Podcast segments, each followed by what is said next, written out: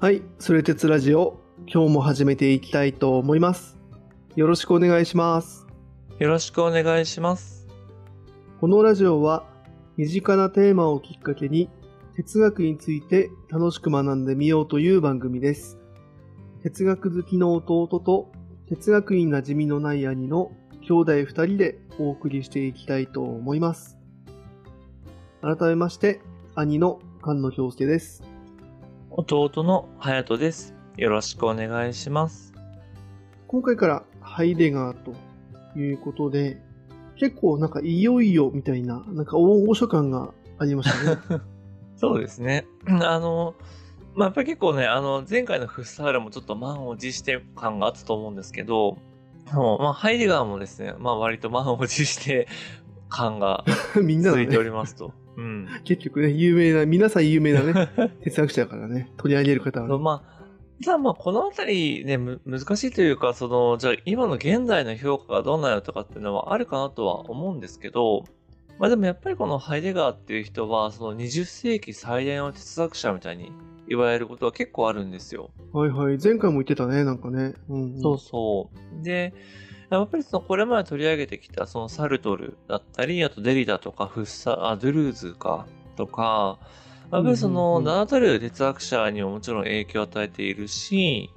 であとはそのやっぱりあの哲学以外のところ、その芸術とか、それこそいろんな人たちも含めてやっぱり影響を与えている。まあそういう意味での影響力の大きさっていうのもあるし、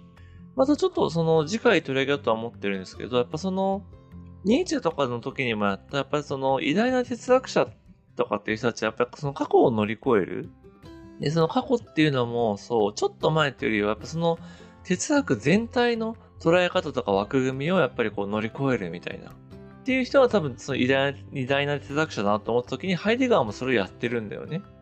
だから過去その、デカルトであれ、そのヘーゲルであれ、やっぱニーチェであれ、それ過去をやっぱりまるっとちゃんと捉えて、こう乗り越えるとか新しい視点をね、こう出すっていうことをやってた人たちだと思うんですけど、はいはいまあはい。ハイデッカーもやっぱりそういうことをやっているっていうので、やっぱすごい、なんだ、人だなっていうのは、やっぱ思いますと。そう。で、一方でね、あの、ちょっと今回深くは取り上げないんですけど、そのハイデッ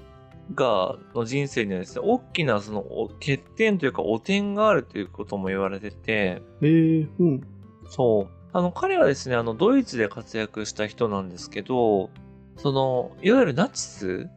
まあ、このソレテツラジオでも結構ね、その思想家のことを、哲学者のことを感じ取って、そのナチスとの関係とかって、まあ、ユダヤ系で迫害されてとかって話だったと思うんですけど、うんうんあの、ハイデッカーは逆に、そのナチスに入党してて、うん。うん。そう明らかにその新ナチスみたいな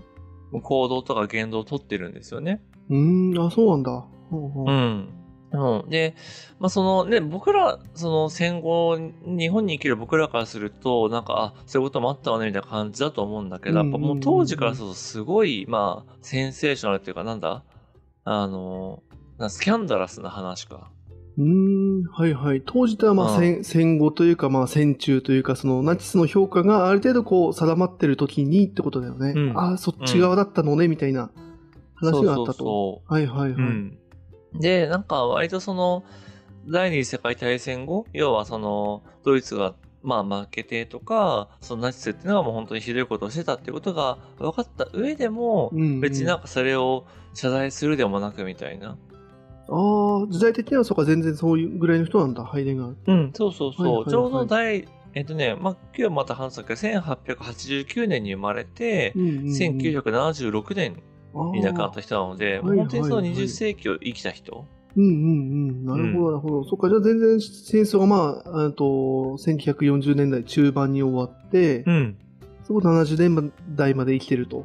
うん。そっかそっか。その時に全然、なんか、すいませんとか言わなかったのね。あ別にあの、謝る必要があるなしは別として、特になんかその、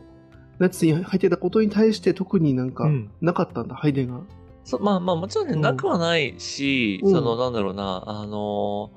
悪いこと、悪いというかね、その、良くなかったみたいなことはもちろん言いはするものの、じゃあそれが本当にどうしてそうなったのかとか、要は自分の思想、そういうことをしたこと自体が間違ったかみたいなことで、なんかすごく、うん。なんだろうな、もう根本からなんだ、改心したみたいなことで言うと、うんうんうんそういうわけでもないうんああ、みたいな話もあったらしく、うん。はいはい。まあ、それを、まあ、ある人によっては、ちょっと、この人何なのっていうふうに、まあ、見られているって感じか。そうそうそう。はいはいはい。だから、まあちょっと、あの、前にさ、兄貴がさ、その名前を挙げてくれた、あの、反哲学みたいなことをおっしゃってる、あの、木田源さんっていう日本のね、うん哲学者がいらっしゃると思うんだけど、うんうん。あの、木田さんがそのハイデガーのすごい、まあ、研究者として有名で、今回そのハイデガーの思想っていうその木田さんの本を、まあ、結構多く参考にしてるんですけど、まあ、そこで言われてるのは、その、やっぱりハイデッカーを読んで、なんかその、いわゆる、この人すごい哲学者だみたいな、うん。なんか20世紀最大とかって言われてるし、すげえとかって言って、なんか信奉者になって、いや別にそんなナチスに加担してたとかって、別にそんなことではハイデッカーの価値は落ちないとか、なんか、すごい崇高な理由があったはずで、そんなものは一般人には知る由もないのだとかっていうのも間違ってるし、はいはいはい。そう、でも一切読まないで、そんなナチスに入ってるやつの本なんか、もうそもそも知る価値もないとかっていうのも違うよね、みたいな。うんうんうんううん、なんかそういう、その、もちろん、すごい思想を解いたってもそうだし、でもナチスに入ったっていう悲惨なことをしてるって、やっぱり両方をちゃんと受け取ろうぜ、みたいなことを書いたりしますと、うんその、木田さんの本にね。はいはいはい。うん。うんだからまあ、それってラジオでも一定そのね、その人の人となりとか生涯とかって、まあ、軽く触れたりはしますけど、うんうんやっぱりその思想とか書かれたものうん。うん。と、まあ、やっぱその人との、なんだろう、性格とか人となりを結びつけすぎるのも違うし、まあでもやっぱり一切切り離して、まあ、すなんだろう、崇拝するのもやっぱ違うよねと。うんうんうんううん。ん。なるほどなので、、まあちょっとそのね、取り上げた方ってやっぱ難しいなとは思うんですけど、まあ一応それでツラジオ的には、まあそういうこともあったよっていう話はしながらも、うん。まあ基本的にはその哲学に関連する、まあ内容とか思想とかっていうところを中心に、まあお話ししていきたいなっていうふうに思ってますっていう感じだね。へえ、ああ、知らなかった。そうなんだね。そういう、うんまあ一面というか側面というか、あるような、あの、哲学者だったんだね。そうそうそうう。ん前ね、ほら、あの、どっかで、マルクスの話、いつかやろうみたいな話したけど、そういうのと似てるのかな？ちょっとこうマルクスもほら、社会主義の色がつきすぎてて、はいはいみたいな。さ、あ、こそうだとあると思うんね。だけど、うん。近いと思う。やっぱりね、マルクスもなんかマルクス主義というか社会主義が失敗したからもうマルクスの思想なんて学ぶ必要はないとか、あんなものはもう、なんだ、もうむしろ触れたらダメだみたいなうんうんうんことを言うのもやっぱ違うよねっていうのはあると思ってて。うんうん、そこはやっぱり思想というか、そのその人の考えと、その人の、うんまあさっき言った人となりだよね。何をやったかとか、どういうその、うん。ことをやっちゃったかみたいなね、うんうんうんことは、やっぱ切り離して見てみるっていう冷静さも必要かね、というところだうん。ね。そうだね。はいはい。あとさ、ごめん、一個気になったんだけどさ、あの、うん。今回がハイデガー、ハヤトハイデッカーってなんか言ってる気がするんだけど、これね、ね。か、あの、ごめんね、なんか耳馴染みがあまりになくて、うん、どなんかあるの、はいはいはい。哲学者の人は、研究者はハイデッカーと呼ぶべしみたいな、なんか。なんかね、最近ハイテッカーっていう風に言われるようになってるっぽくて、うーん、うん昔はハイデガーだったのよ、多分。うんうん。だからその木田源さんの方もハイデガーの、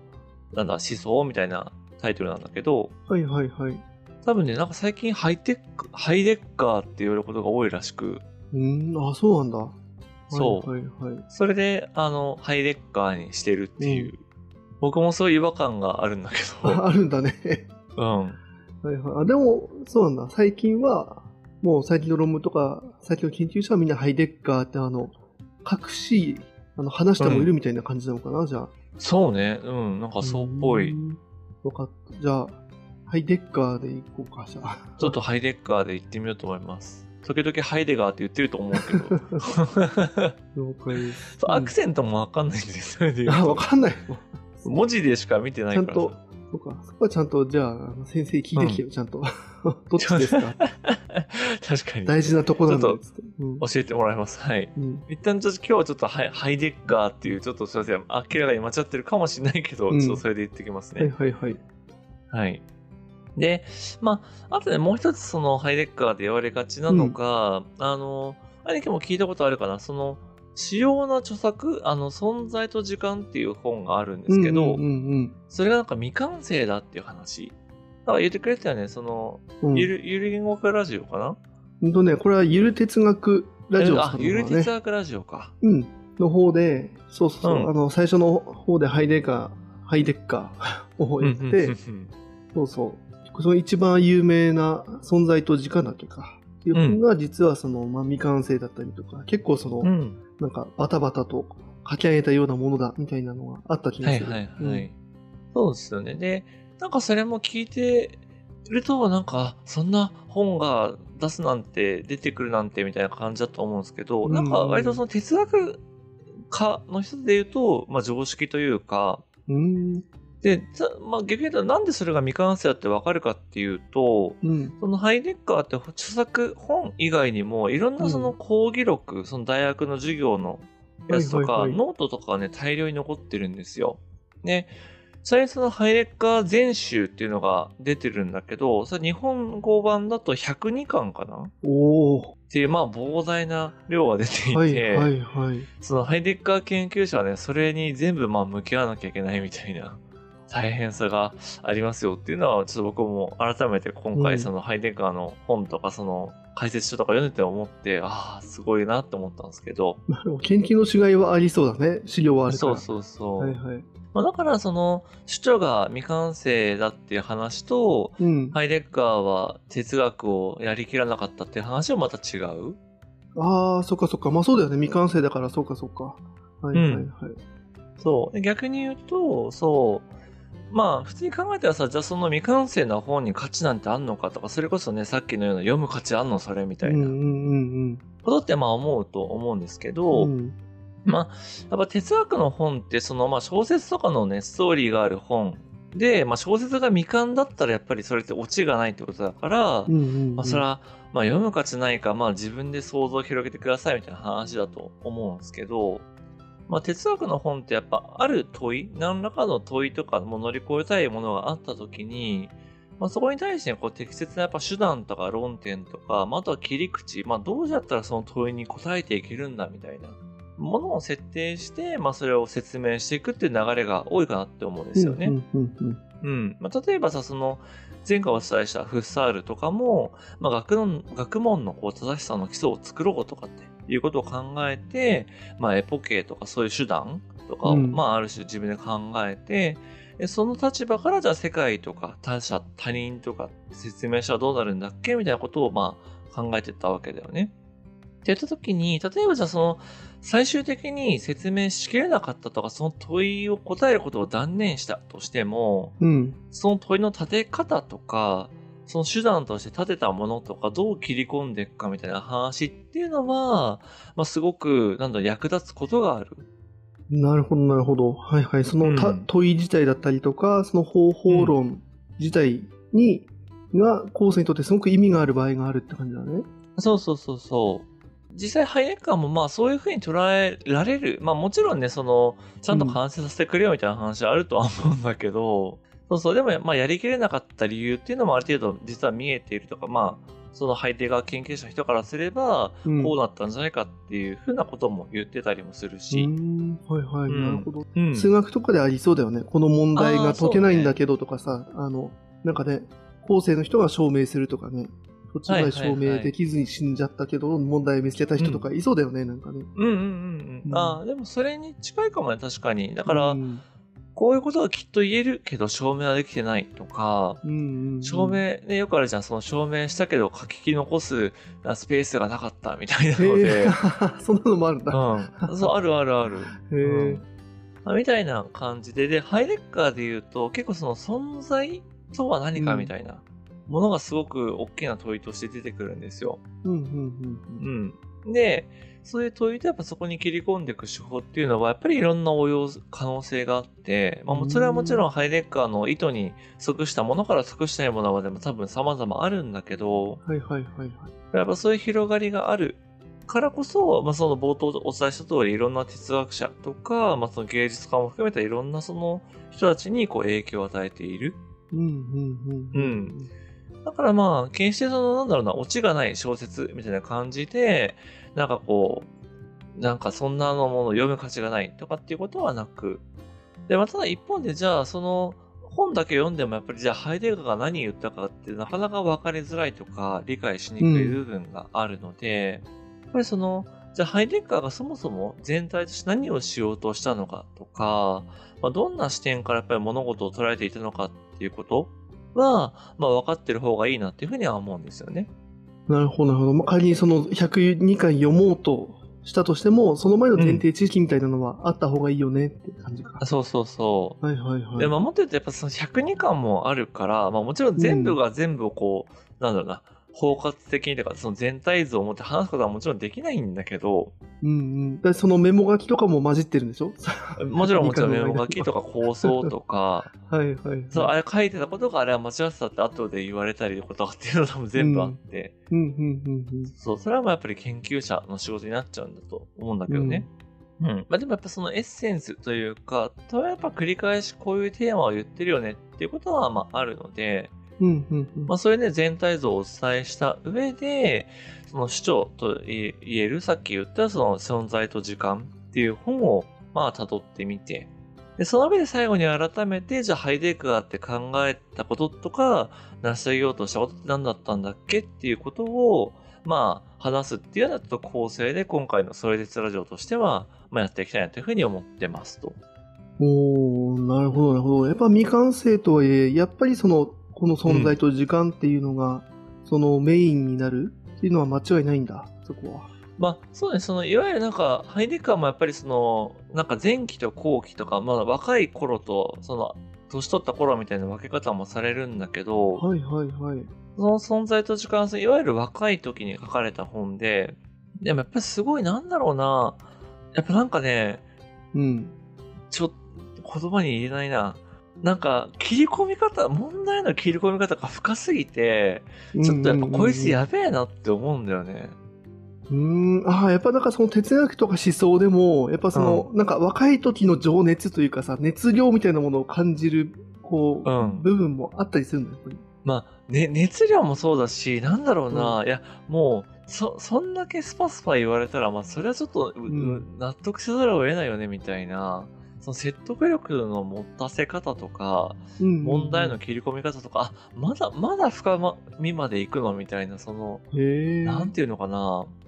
やっぱ思想の凄さ、うん。うん、考える力の凄さとか視点とかっていうのは、やっぱりなかなか、その、じ、自分がやっぱり生きてたらそこも、100年生きてても絶対そこに行かないだろうなみたいなものがなんか書かれてる感覚、ああ、そういうのが詰まった本なんだね、これは。そうそうそう。へえ。多分それ書いたのが多分それこそ30歳とかそんぐらいだと思うんだけど、な、な、なんでこんなこと考えれたんだろうみたいな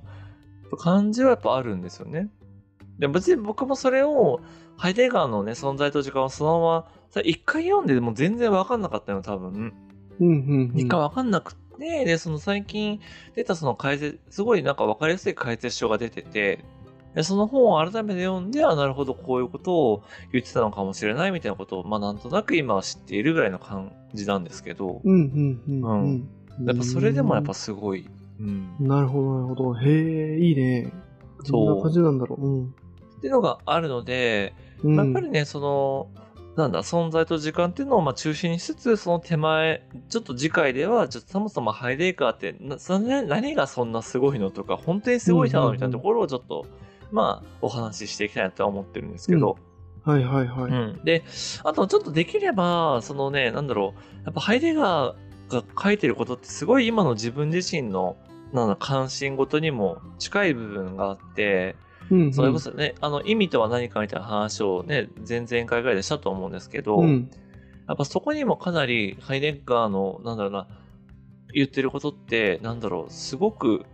示唆を与えてくれるんだよね。うーん。うん。うん。まあ、ちょっともしよかったら1回分ぐらい、じゃあ今の自分の関心に引き寄せて、そのハイデッカーを読んだらこうなったよみたいな話とかもちょっとしたいな、みたいなことを思ったりするので、ちょっとあの、最、最長、最長になるかもしれない、ハイデッカーの回は。いつもだいたい4回、5回ぐらいで収めようとしてるんですけど、ちょっと7回ぐらいになっちゃうんじゃないかなって。へえ、なかなかのやっぱボリュームだね。こんだけやっぱ102巻ある人だからね。しかも102巻のその1巻分しか言わないから、1巻分っていうかね、そ1冊分しか話さないから、一冊分ねには。うん。そう。あ濃密なんだね、やっぱね。濃密だね。うん。はい。まあ、そんな感じでね、ちょっとぜひ、あの、楽しんで、一緒に楽しんでいきたいなっていう感じではあるんですけれども、はいはいはい。えっ、と、まあ、実際ね、その話に入る前には、いつもね、ハイテッカーの、じゃあどんな人なのとか、生涯みたいな話からなんですけど、うんうんまあ、その、哲学的な、ね、観点から見た場合、いわばそのさっきのナチスとかいろんな話はあるんだけれども、哲学ってところに絞ってみると、うん。うんなんかね、実はそのさっきの木田さんの言葉を借りると、まあ、かなり平凡な、なんかドイツ大学教授の人生だみたいな話があって、うんうんうん。まあ、逆にそう、そうした生活から、まあ、どうしてあれほど、その雄大な射程を持った深い歴史的、まあ、哲学的洞察が生まれたのか、まあ私、その、木田さんとしても不思議でならないみたいな。そんなことを本で書いてるんだよね。あ、そうなんだ。プロフェッショナルから見てもそういうそうそう。平凡なと。へえ。普通、なんでこんな生活してて、こんなこと考えられたのみたいな驚きがやっぱあったみたいなんだよね。うんうんうんううん。ん。じゃあまあ、まずはね、その平凡な人生っていうのを伝えてみようと思うんですけど、あの、まずハイデッカーはですね、さっきも言った通り、あの、1889年の9月に、まあ、ドイツの小さな町で生まれますと。で、まあ、貧しい家の生まれだったようなんだけど、まあ、いわゆるそのなんか食べるものにも困窮してましたとか、なんかもう着るものもものもなくてボロボロでみたいなことほどでもなんかさなかったらしいんだよね。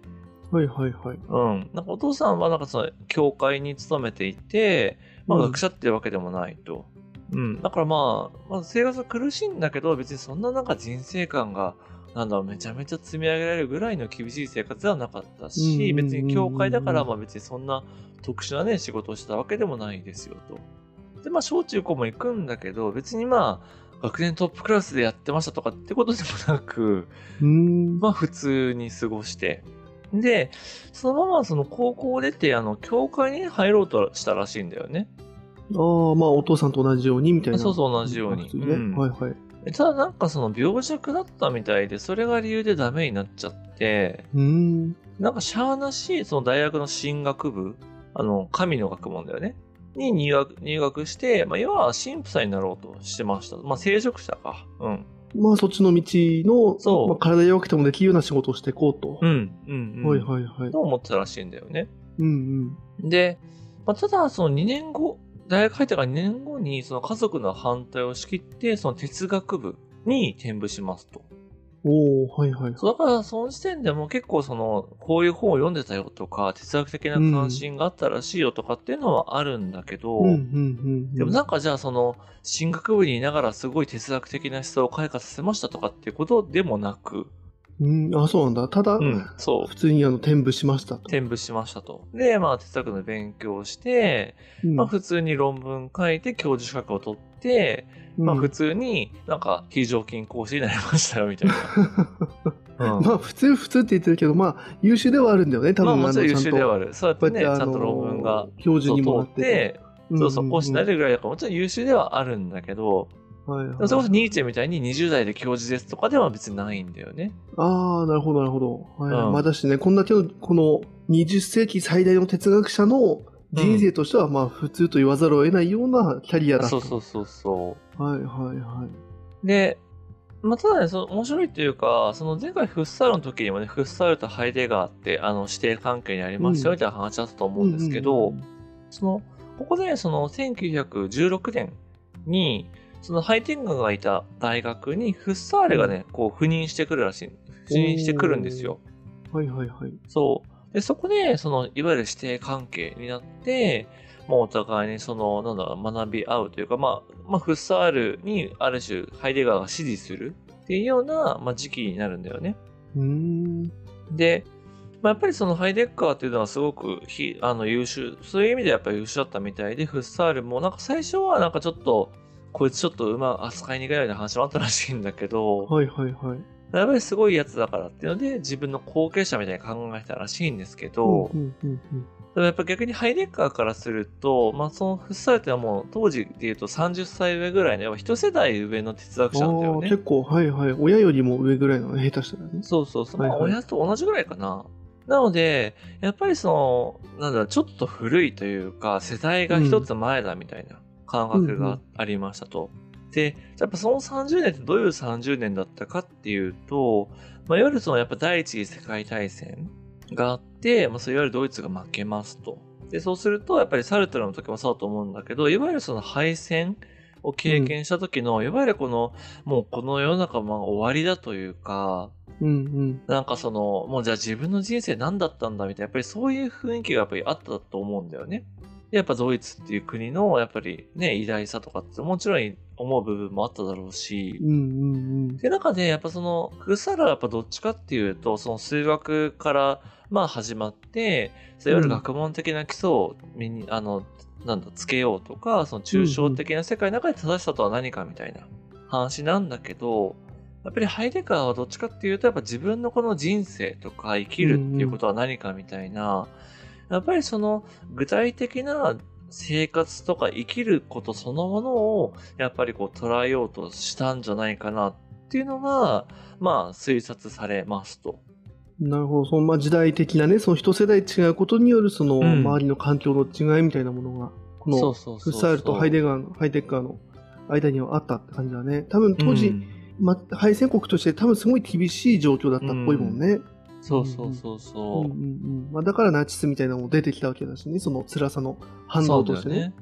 やっぱりさっき偉大みたいな言葉を使ったけど、やっぱりドイツ国民としてのアイデンティティとか、やっぱそれを回復させようみたいなのは、まあやっぱりどこかにはもちろんあるんだと思うんだよね。ねだしね、やっぱフランス、その哲学的にも先進国のフランスに負けたと。きんこっちもやっぱそういうとこで追いつ追いつけ追い越せっていう、やっぱそういうちょっとこう、ね、とこもあっただろうしね。そうそうそう。うん、近い国で。うんそう。だからやっぱりそのさっきね、存在とは何かっていうものを結構ね、テーマにしますよっていうふうに言ったんだけど、その存在っていうのは抽象的な、なんかその、なんだろうな、切り、なんだろう、実在と切り離した存在とかではなく、うんその僕らのやっぱ人生とか生活に紐づいたせ存在って何かみたいなことを結構やっぱ考えていくんだよね。まあそれはちょっと、あの、次の次のちょっと存在と時間のところでまたちゃんと話そうとは思うんですけど、はいはいはい。まあ、見ないところがあって、まあ、いずれにせよですね、そのハイデッカーっていうのは、その非常勤講師でも働いているんだけど、うん。まあ、そこからね、まあ、普通、普通、まあ、これも普通じゃないかもしれないけど、うんまあ、有志だって、そういろんな、ね、大学から、そういう助教師として来ま、助教授か、として来ませんかとか、うんあとはその、なんだろうな、ちゃんと教授になれますよとか、あとはさっき話した通り、その中でもナチスに入ったりして、じゃあ第二次世界大戦後、やっぱりその、いろんな人からそういうちょっと裁判みたいなものとか、あなたは本当にナチスから抜けたんですか？今は違うんですか？っていうようなことをやっぱりいろんな人に言われたりとかして、まあやっぱ結構その、精神的にやっぱ肉体的にも大変な時期を過ごしたりはするらしいんですよね。うんうんうんうん。まあでも別になんか、まあ別にというか、やっぱ哲学的なことはずっと続けていて、まあいろんなうん。本を書いたり、まあ講演とか執筆を続けたり、まあ大学に一時的に戻ったりしながら、まあ、その後1976年86歳で亡くなりますと。だからそういう意味で50年経ってないんだよね。亡くなってから。そっか、そうね。生まれが1800年代だから結構なんか昔話な感じしたけど、うんそうだね。かなり最近まで生きてらっしゃったなーって感じが、うん、した。で、なので、そのやっぱり哲学っていう観点からすると、まあ割とさらっとできちゃうから、別に講演したりとか執筆したりっていうのも、別にまあ他の哲学教授でも別にや,、まあ、やるっちゃやりますと。うんうんうん、それこそサレトルみたいになんか、ものすごい、なんだろうな、このマスコミから何かあったり、なんか、いちいちコメントを求められるみたいなことではないし。で、まあまあ、そういう意味で言うと、普通って言われちゃうんだけど、うん。はいはい、はい。じゃあなんでハイデガーがその20世紀最大の哲哲学者と言えるのか？いやー、だし、そうだね。なんか、うんいつ、なんかバズってるの、この人は。生きてるうちにもうバズってるの、その存在と時間とかは。バズってる存在と時間はめっちゃバズってて、ああ。うん、やっぱすごいっていう人たちも多いんだけど、じゃあ何がそんなすごいのっていうのを、まあ、ちょっとそこは僕なりにね、一言で、まあ別に僕の話だから別にそんな大した話じゃないんですけど、うんうんうん。うん、まあなんとなく思ってるのは、やっぱりうん。そのハイレッカーがいなかったら、その考えつかなかった、その哲学の読み要は、その過去、この人がこんなことを言っていたとか、この人が言ってることは、か実はこういうことなんだみたいなことをすごく言うんだけどあ、あ、はあはあはあ。それって言われてみたら確かにって思うんだけど、うん。もうある種、例えばアリストテレスとかにもそういうことをするのね、ハイテクカーって。っていう時にもうアリストテレスの読み方なんてもう2000年受け継がれてきて、まあ大体こうだよねとか、もうこの言葉ってこんな風にしか読めないよねっていう風にみんな思ってるんだけど、うんうんうん。当時言うとラテン語かな？だからその、うんうんはいあの、アリストテレスのその、そもそも用いていた言語とか、その時のギリシャの生活とか、その思想的な流れっていうものを踏まえた上で、いや、アリストテレスのこの言葉って実はこういうことなんだぜとかっていうのを言ったりしてるのね。おー、はいはいはい。そう。やっぱそれって、その、まあもしかしたら誰かが他にやってたかもしれないけど、ハイデッカーがいなかったらその時代にはまずそもそもなかったみたいなこととか。まずはその問いの切り口だよね。さっきの存在とは何かっていうのも、あ、存在ってそんな風に問いの対象にできんのみたいなことをやってのけるんですよ。うーん。うん。そう。だからやっぱハイデガーがいなかったら、なかった、生まれなかった哲学的な知見とか観点とか議論っていうのがやっぱりあった？うん。で、そのぐらいやっぱ深い議論とか説得力のある説明っていうのをしてるなっていうふうに思うんですよね。うーんなるほど。うんやっぱすごいね。その、こういう偉大な哲学者って、その、自分のね、こう、ぽある意味、こう、なんか自分の中から適当にこう生み出したうん。話をパッとするんじゃなくて、やっぱこう、過去をちゃんとこう、なんだろうな、適当な跳躍ではなくて、うん。ちゃんとした解釈、説得力を持った新たな解釈視点っていうのもうん。持ち出した上で、そのを土台に積み上げていくみたいな、やっぱそこすごいね。そうなんだよね。だから、あの、実はその、ハイデガーってもともとはその、いわゆる哲学史の研究から始まってて、やっぱりその、いわゆる過去の、やっぱり、中、あの、それこそ古代ギリシャとか中世とか、うんそういろんな哲学者のことをやっぱり丹念に研究してるんだよね。やっぱりそういう読みの鋭さとかそういう、なんだろうな、深さっていうところが、まさにその自分の思想の、ハイデッカー自身の思想のやっぱり深まりとか広さにつながってるんじゃないかっていう話もあるんだけど、なるほどね。これ、そっか、あの、エポケ状態で哲学を勉強し直してるんだね。あ そう、そうね。まあ、えっ、とね、エポケ状態ともちょっと違うんだけど、うんうん。そう、経験っていうわけじゃないから。でもやっぱりその、いわゆる、なんだろうな、アリストテレスが、あその当時どういう、なんだ、制約とか、歴史の流れとか、うん。その、思想の流れ、要は、僕らが見るアリストテレスでは2000年後に見たアリストテレスだから、きっとうん僕らの価値観からするとこうだよねってやっぱどうしても入ってきちゃう。うんうんうんいや、やっぱそれは、ハイデッガーは、やっぱ当時の哲学者だったらこう考えていたはずみたいな、とか、この当時の言葉っていうのはこういう風に使われていたから、うん。この言葉で表現したいことにはこんな意味が含まれていたはずとかっていう、そこまでのことを言うんだよね。はいはいはいはい。そう。まあ、もっと言うと、うんそれちょっとね、次、あの、今ちょっと、あれこれそれでしか言ってないからあれなんですけど、ちょっと次またちょっと話すんですけど、例えばじゃあ真理っていう言葉も当時ギリシャっていうのはこういう意味を持っていたはずだから、ここでいう真理の探求っていうのはこんな生活的な意味を持っていたはずだみたいな、へえ。そう、はいはいはい。多分言ったりしますと。なるほどなるほど。うん。なので、まずはそれをその、哲学、あの、存在と時間という本の話に行く前に、まあ、そもそも、じゃあその、ハイデッカーがまあ成し遂げたかやろうとしていた、やっぱりその西洋哲学、まあ2500年ぐらいの歴史がある中で、それを振り返って結局哲学とは何だっていうことをハイデッカーは言ってたりするのね。わあ、はいはいはい。っていう話をちょっとしてみたいと。で、僕らもそそれ哲ラジオだから、もう哲学について、哲学者っていう人たちがいて、まあ話してるんだけど、でそもそもそうやって哲学を前提として世界世界の話なんだよね。うんうんうんううん。ん。でもじゃあ哲学ってなんだとか、そもそも哲学とはどういう営みでいつ始まっていつ終わるんだみたいな話っていうのは、うんうんうん。やっぱり普通はなかなか言えない？うーん、まあ、うんそうだね。確かに確かに。うん。うんうんフィロソフィアですとかしか言えないよね。そうそう。そうそう死を愛するしか言えない愛することでしてみたいな。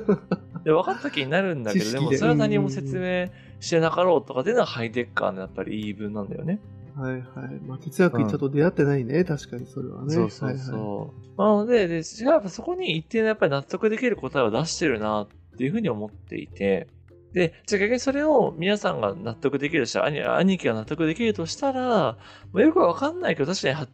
イデックが過ごそうっていうところまでは伝わると思うんだよね。まあ、多分信者になるだろうね、それは。はい、はい、はい、はい。